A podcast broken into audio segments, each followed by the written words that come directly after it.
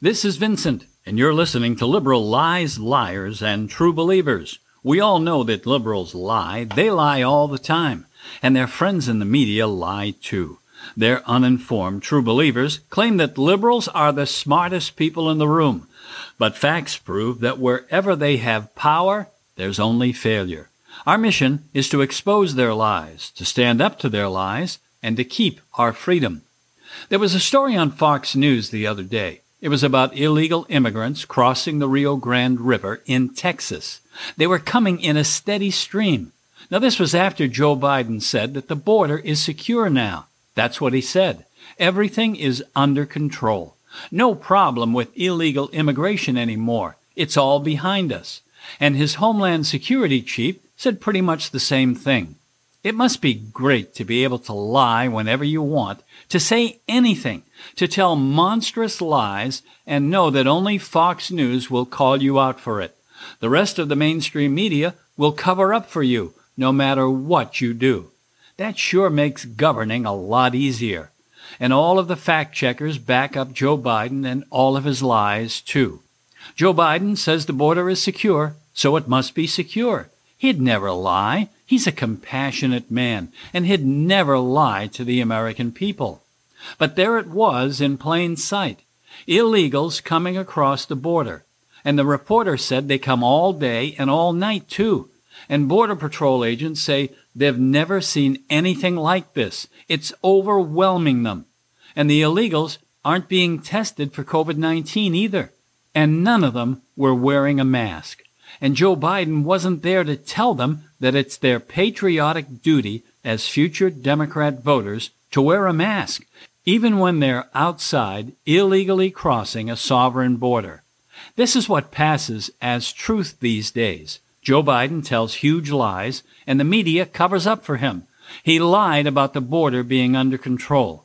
We saw with our own eyes people crossing that river. We saw them reach the other side. We saw them crying when they reached the American side of the river.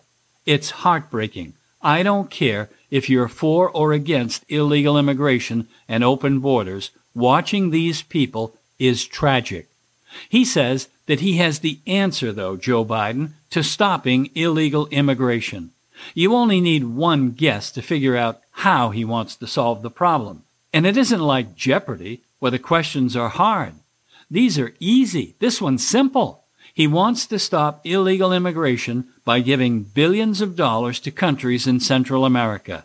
Now that wasn't so hard, was it? That was easy. You have a problem, a foreign problem, a domestic problem, throw billions of dollars at it. It won't solve anything, but the Democrats and the media, they'll be happy. They'll pretend that the problem is solved. They'll say that you can't even talk about it anymore because the problem is gone. Being a Democrat president is so easy. You can solve any problem by just spending tax dollars. The more you spend, the better your solution. Republicans aren't allowed to solve problems by spending tax dollars. Democrats and the media say that Republicans never solve problems because they never spend enough money trying to solve them. This immigration problem, though, is a tough one. I'm not quite sure how to solve the problem completely, but we know that closing the border is a big part of the solution. Of course, Democrats say that we need comprehensive immigration legislation to solve the problem. Now, the problem is that their legislation, it never includes making the border secure. They want open borders and comprehensive reform. And their comprehensive reform includes making everyone who crosses the border illegally citizens. And they want them all to vote, too. I know Joe Biden and the Democrats and the media claim to be very smart, but open borders and a path to citizenship and voting, well, that doesn't sound very smart to me. In fact, it sounds really stupid. It sounds insane. But they say it all the time, and they keep a straight face when telling this enormous lie. They don't even laugh when they say it. They aren't embarrassed when they say it either. I don't know how they do it. So Joe Biden and Kamala Harris want to give the countries of Central America and probably Venezuela too, and maybe even Cuba, billions of dollars. And then they'll beg the leaders of those countries to stop their people from coming to America. And that tactic would have worked before Fox News was on the air. The mainstream media would tell everyone that the leaders of those countries have taken the money and promised to stop their people from coming to America illegally. And the leaders of those countries, they'll take the money and they'll say that from now on, no one from their country will be coming to America.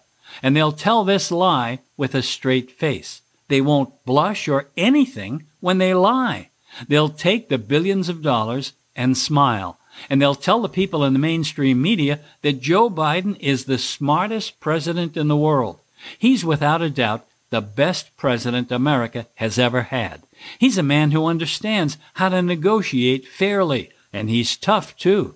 They'll say how much they respect him too, because he's compassionate. And then they'll deposit a lot of the money in their own personal bank accounts. Now, some of it will go to their friends and family, but hardly any of it will go to help their people. And their people will still keep coming to America in droves. And only Fox News will have cameras at the border to show the American people that nothing has changed. And Joe Biden and Kamala Harris will say that their policies are working, and the mainstream media will back them up, and the fact checkers will too. The fact is, nothing has really changed in Central America for hundreds of years. Central American countries have always been mismanaged, badly mismanaged, and Venezuela too, and Cuba too.